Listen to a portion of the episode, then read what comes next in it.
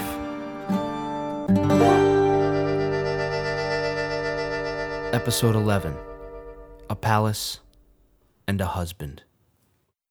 The USSR was a much less scary place after Stalin died, but the press was still censored, dissent was still dangerous, and though she was thriving at work, Sarah was still living in a single room with her mother in a Krasnogorsk barracks with a shared kitchen and no indoor plumbing. Her round trip commute to work remained three hours. It's no wonder that Sarah and Gita leapt at the chance to get an apartment with its own kitchen and bathroom in a brand new building. But after putting money down, making regular payments for five years, and even working on the weekends to help get the building ready, they weren't allowed to move in. The story of trying to get a real apartment was something Sarah called one of the worst tragedies of my life. Thus began a peculiarly Soviet saga involving bribery, meetings with big bosses and Communist Party members, threats, and ultimately a brazen nighttime break in. I had a lot of trouble understanding how it was possible to pay for an apartment and then not be allowed to live in it. Didn't they have receipts? Didn't anyone keep a record? How come no one cared about receipts? Sarah got really upset when I asked her these questions. They had receipts, but that didn't matter. Laurie, ты этого не поймешь, потому что ты не понимаешь советской жизни you won't be able to understand this because you don't understand Soviet life. It's incomprehensible to you. I'm recalling this and I'm starting to cry. For a year, Mama and I were tortured. Here's what happened. In 1952, the Presidium of the Academy of Sciences announced it was going to put up cooperative apartments to help its Moscow staff during what was a terrible post war housing shortage. As a worker at the Seismology Institute, Sarah was considered part of the academy, and so she had the right to one of the new apartments. But there was a big catch. She needed to come up with a 2,000 ruble deposit. It may as well have been a million. She and Gita had no savings. They spent every kopeck they earned. But encouraged by their friend Mamie Kugel, they went for it anyway. They filled out an application for a place, and they hoped for a miracle. Then, Laurie, a miracle occurred. A miracle occurred. They won the lottery. The communist regime indeed sponsored a lottery, a fund people were obligated to pay into at work. Newspapers published the list of winners, and like so many of their fellow Soviet citizens, Sarah and her mother regularly checked to see if they were among the lucky ones. Chances were very slim, but you never knew. One day, right around the time they applied for the apartment, Mama was looking at the newspaper's list of winners and she said that, as usual, we hadn't won a thing. This was nothing new for us. That page of newspaper then went to one of its other uses, this time as the wrapping for the lunch Gita made for Sarah to bring to work. Yes, Sarah's mother still made lunch for her adult daughter. So I went to work and it was time for lunch. I unwrapped what I'd brought and I started to eat. That's when she saw the list of winners on a page her mother hadn't looked at carefully enough. They had won. They had won 2,000 rubles, just what they needed for a down payment on the apartment. Sarah was ecstatic. And that's how I became a member of the cooperative for the first time. But the buildings, there were to be three of them, still had to be constructed.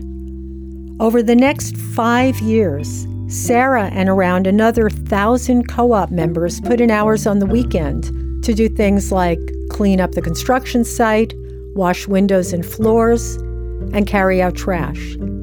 This was okay. At the end, everyone was getting their very own place to live. Gita and Sarah even knew which 12 square meter apartment was slated to be theirs.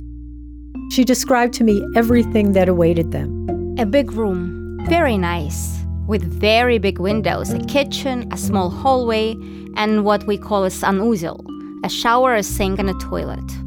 She knew I'd appreciate the toilet part. After the barracks, this was a palace. For me, for Mama, this was a palace. It's hard for us to imagine how much Sarah and her mother looked forward to this move. That they would still be sharing one room was never an issue. They would have their own place. But in 1957, after those five long years of waiting, their names suddenly vanished from the list of owners. Just like that, they lost their apartment, their palace. Receipts were meaningless, and there were no records of the payments they had made. It was as if they had never paid anyone a kopeck. You can't imagine what kind of nightmare this was. As it turned out, more than a dozen other would be apartment owners, almost all single women and their mothers, were in the same predicament.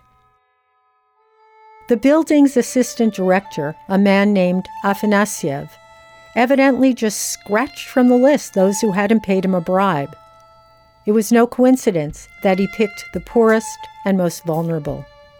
So Sarah went to see this man, this Dyatka, this little uncle as she called him, and she explained the problem. Speaking to her rudely in the familiar form of address, Afanasyev said Sarah and her mother could get a permission slip tomorrow but only if they took a room in what Soviets called a communal apartment. These kinds of shared living arrangements, based on some official's placement of total strangers in separate rooms within one apartment, tended to be anything but communal. All that money and all that work for Sarah and Gita to share a bathroom and kitchen with people they didn't know? This was not going to happen. Sarah reminded Afanasyev that they had signed up for their own apartment and they expected to get it. But he wouldn't budge. This is the point in our conversation when Cyril lost it because I kept asking about receipts. But this was their reality. It was, as Sarah cried to me, Soviet life. Afanasyev supplied Sarah with an explanation that brings to mind what we call a catch 22. Because Sarah lived outside the capital in Krasnogorsk, the regional Soviet of Moscow couldn't approve the move. She couldn't move to Moscow because she didn't live in Moscow. Yet they had taken her money. Sarah tried using logic. I say to him, when I signed up for the apartment in 1952, you already knew this.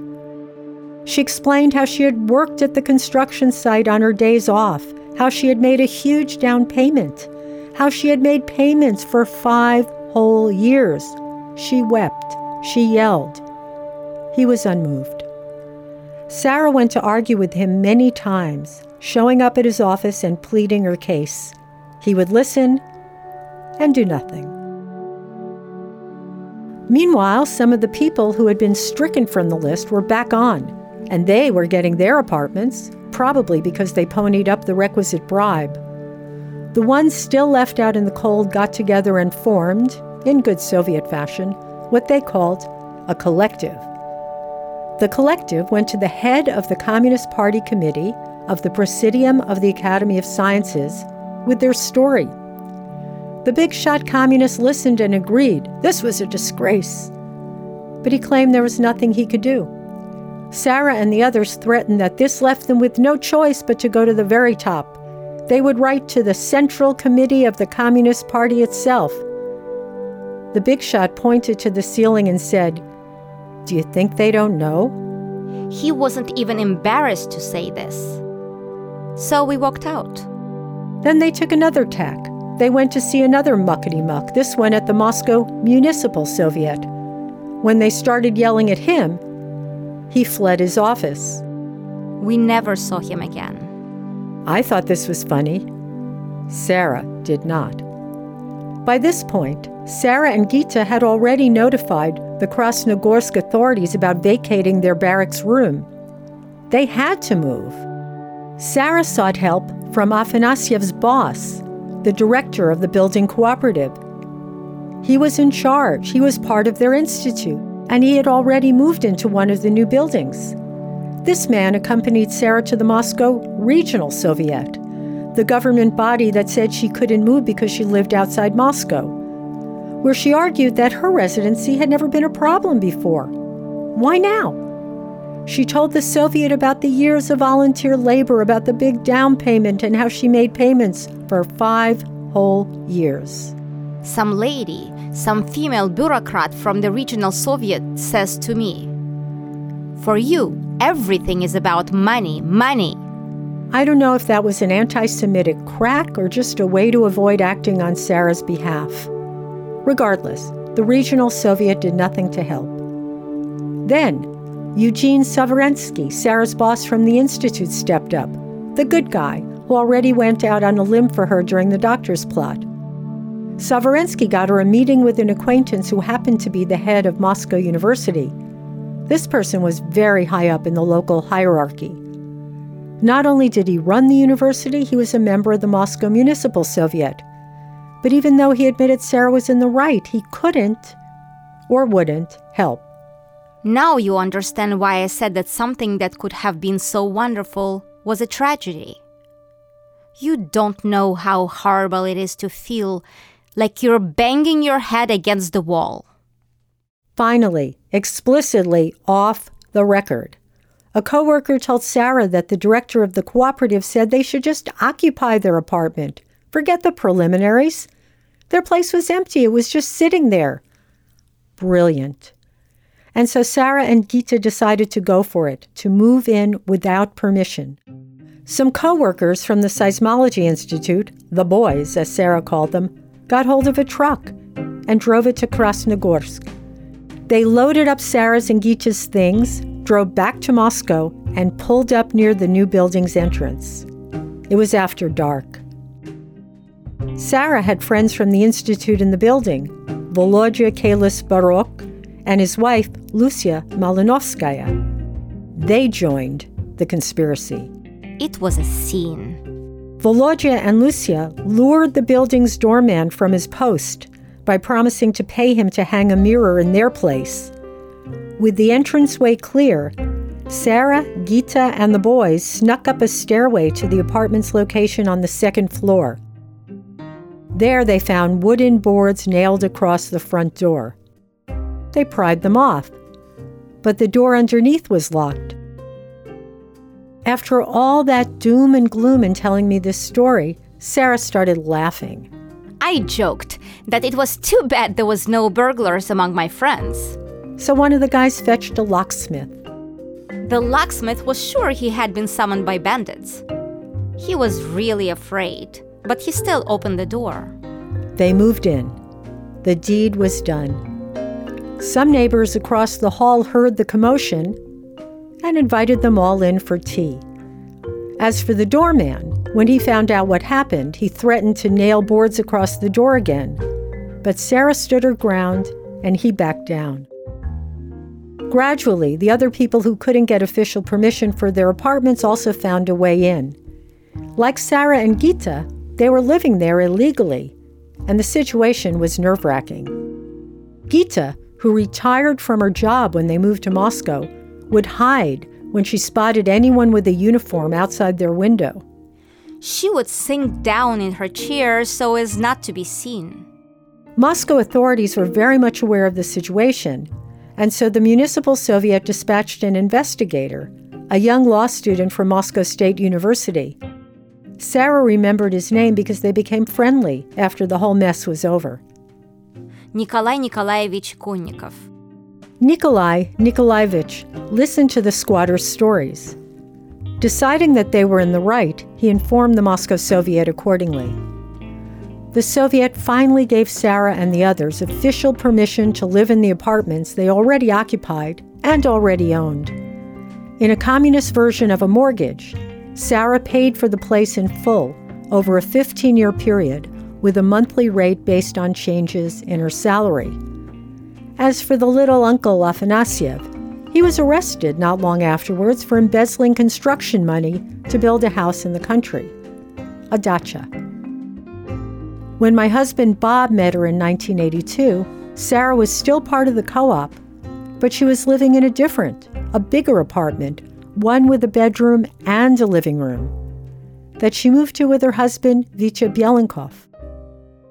But that was only after Sarah's mother died in December of 1973. Before we talk about Vitya, I want to pause to remember Gita Mebel, the little Jewish girl who left Russian Belarus to join the modern, secular world as a midwife and socialist. Judging by the pictures we have of her, she was a spitfire. Judging by what Sarah told me, she was also a devoted and loving mother. Revolutionary changes in the Russian Empire gave Gita the chance to live like no woman from her world had ever lived. But the Soviet regime also took its toll when it devoured her husband. She was always mama to Sarah, but she was a force in her own right. Her death left Sarah utterly bereft. She lost not only her mother, but her entire family. I was like a crazy person. They had lived together almost always in the very same room for Sarah's entire 54 years. When Gita died, Sarah was alone. But this is when cousin Vitya started visiting. A lot. What began as condolence calls on his part turned romantic pretty quickly. At first, Sarah was against the whole thing he wasn't only her first cousin, he was old enough to be her father. You know why I married him? Because Sarah and Lucia forced me to. Her girlfriends, Sarah Kogan and Lucia Malinovskaya, told her she was a fool not to go for it. Kogan even said, What are you, a young girl? What are you afraid of? Sarah went into the relationship reluctantly, but she soon found what I think was the greatest happiness of my life. Vitya, whose formal name was Victor Belinkov, has appeared several times in these episodes. Just to remind you, he was Gita's nephew, the son of the rich fish merchant whose family lived in Astrakhan when Sarah's family moved there in the mid 1920s. Vitya was more than a generation older than Sarah, old enough to have experienced life under the Tsars old enough to remember World War I, old enough to have served in the Red Army after the Revolution, and old enough to feel the horror when two of his siblings were killed during the Russian Civil War. As we've seen, Vitya was also old enough to remember being in the house when his cousin Sarah was born. Though Sarah informed me he was born in 1901, she was wrong. It says 1901 on Vitya's gravestone, but his own signed statements and the official documents Sarah kept give 1896 as his birth year, making him a full 23 years older than she was. Vitya was actually 78 when he got together with 54 year old Sarah. He was much closer to her mother in both age and sensibility. Yet he wasn't too old to make Sarah happy and to provide her with the kind of romantic companionship and financial security she had never known. Gita's death was one in a series of Vitya's recent losses. The first was his sister Zhenya, who died suddenly in Leningrad in 1968. Vitya's son Arkady found out and got hold of Sarah, asking her to inform his father, who didn't have a phone at the time. Sarah went over to deliver the terrible news personally and found Vitya home alone. He wanted to know why Sarah had come. I said that I came because Arkady asked me to. He jumped to the conclusion that something happened to his son. He was a crazy father. Understandably. As I said in an earlier episode, the Stalinist regime sentenced Arkady Belinkov to death in 1944 for a novel he had written that was deemed critical of the state. The death sentence was commuted when two prominent Soviet writers successfully intervened on his behalf, but Arkady was imprisoned in a labor camp until 1956, when he was finally given amnesty and released. He became a well respected literary critic and writer. There's a list of works by him on the podcast website. In 1968, probably not long after his Aunt Zhenya's death, Arkady and his wife Natasha went for a work related trip to Hungary, and the two of them escaped to the West. To protect the family, they didn't even tell Vitya they were planning to defect, which means they never said goodbye. That was still to come. When Sarah was at the apartment, she realized she couldn't bear to break the news about Zhenya's death. I said, Calm down. Arkady only wants you to call him. Vitya called, learned what happened, and went to Leningrad to bury his sister. He used to bring this incident up after he and Sarah were married to tease her about how she had chickened out on delivering the bad news. More grief followed. Arkady, whose health was destroyed during all those years in the Gulag, died in New Haven, Connecticut during heart surgery in 1970. That same year, Vitya's wife also died. And now Gita was gone. Within a five year period, Vitya Belinkov lost his sister, his beloved son, first to emigration and then to death, his wife, and his aunt. He and Sarah weren't close. Vitya may have been there when she was born, but she had no memory of meeting him before the Second World War. She only got to know him when she moved into the co op in the late 1950s, and then only as her dutiful older cousin who also lived in one of the Academy of Sciences buildings. On occasion, he and his wife would drop by to visit Sarah's mother. But now, this kind man, a widower, the distinguished former director of central accounting at the Ministry of Light Industry, was helping Sarah get through her grief. On his birthday in late 1973, he called Sarah at work and asked if she was busy. She wasn't. At this point, they were still using different forms of the word you to speak to each other. He was her elder, so she addressed him in the polite form, Navui. She was a younger cousin, so he spoke to her in the familiar form, Na Ti. He asked if he could come by. She said yes. That was the night he stayed over. I asked at which point they started speaking to each other in the familiar form of the word you, and Sarah laughed. After that birthday night, they started making plans to be together. But first, she made a confession to him. You know, I can't cook. Gita always cooked for Sarah, and I can confirm Sarah's assessment of her cooking skills. In the 1990s, when things were really hard under President Boris Yeltsin's economic shock therapy, I was in Moscow and I asked Sarah if she had enough to eat. Don't worry, I can always make potatoes. This was true. Although the Soviets lived in a land where potato peelers were unknown, like most of her fellow citizens, Sarah knew how to get the peel off a potato quickly and efficiently with a knife. We've seen that she knew how to dry them, as she and Gita did when they left Siberia during the war. She also knew that you could boil potatoes or you could fry them in sunflower seed oil. But when I suggested to Sarah that she might want to change things up by adding chopped onions to her fried potatoes, she protested. But Lorechka, the onions would burn before the potatoes were done cooking. In her lifetime of potato growing, potato harvesting, potato drying, potato eating, and potato cooking, it had not occurred to Sarah that she could wait a few minutes and then put the onions in. Vitya didn't care that Sarah couldn't cook, marking himself as a very unusual Soviet male. And so they began living together immediately, Sarah moving into Vitya's two room co op apartment. Even though the relationship began so prosaically, Sarah only having considered it because her friends pushed, she came to love him they were evidently very compatible. When Lucia visited them a few days after their first night together, she grabbed Sarah and whispered to her she had the impression they'd been living together for a hundred years. Sarah and Vitya only fought once in their relationship, Sarah claimed, over whether they should move to another apartment. After that, they agreed never to argue again. They registered their marriage with the authorities after a year in order to share the apartment legally.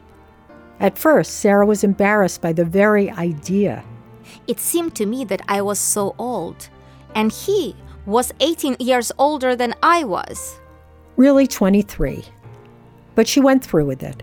Sarah and Vitya were married on January 15, 1975. Carrying flowers and gifts, their friends Sarah Kogan and Lucia Malinovskaya accompanied the couple to the Soviet Registration Bureau. Vitya died just five years later. Sarah cherished their time together. She had love and companionship, and she was with someone who didn't hesitate to tell her the truth. At Vitya's side, Sarah became more informed and more privately critical of the regime. She also saw a marked improvement in her material situation. By becoming Vitya's legal spouse, she was able to inherit his apartment. It's an apartment Bob and I got to know well, thanks to an unexpected family reunion. Vitya was living with Sarah when she received a strange summons to the Moscow mayor's office. She had no idea what it was about, but this was another moment that would change her life. As a result of that summons, she reunited with the long lost Mebels, both in the US and Germany. We'll talk about that in our next and final episode.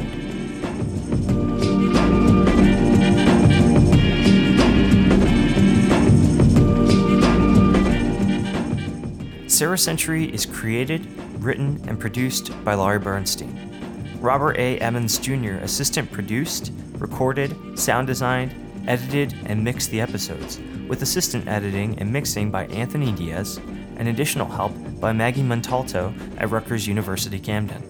The series opening music is Russian Dance by Yer Yona, and the ending credits track is The Situationists by the Up Beat. Additional music for our series is by Poddington Bear and others, and is sourced from the Free Music Archive using Creative Commons licensing. Visit our website for each episode's full music credits. If you like what you've heard, don't forget to subscribe and rate Sarah Century on iTunes. You can get more information and the full episode's credits about this and other episodes at sarahcentury.blogs.rutgers.edu. Our website, created by Kate Blair at Rutgers Camden's Office of Web, New Media, and Design, contains supplemental material like photos, artifacts, letters written by Sarah and others, and a family tree. Because the writing of history is an ongoing enterprise, you can also find updates and corrections as part of our ongoing quest to document Sarah's story. Special thanks to Julia Zavodsky, who brings us the beautiful voice of Sarah. With just a few exceptions, everything Julia says in the podcast is a direct quote from taped interviews or letters. Thanks also to support from the Digital Studies Center at Rutgers University Camden, and to the Rutgers Camden Dean of the Faculty of Arts and Sciences. This podcast would not be possible without Bob Weinberg, cousin to Sarah and husband to Laurie. Sarah's Century is dedicated to Sarah Zalevna Mebel, survivor extraordinaire to whose life we try to do justice.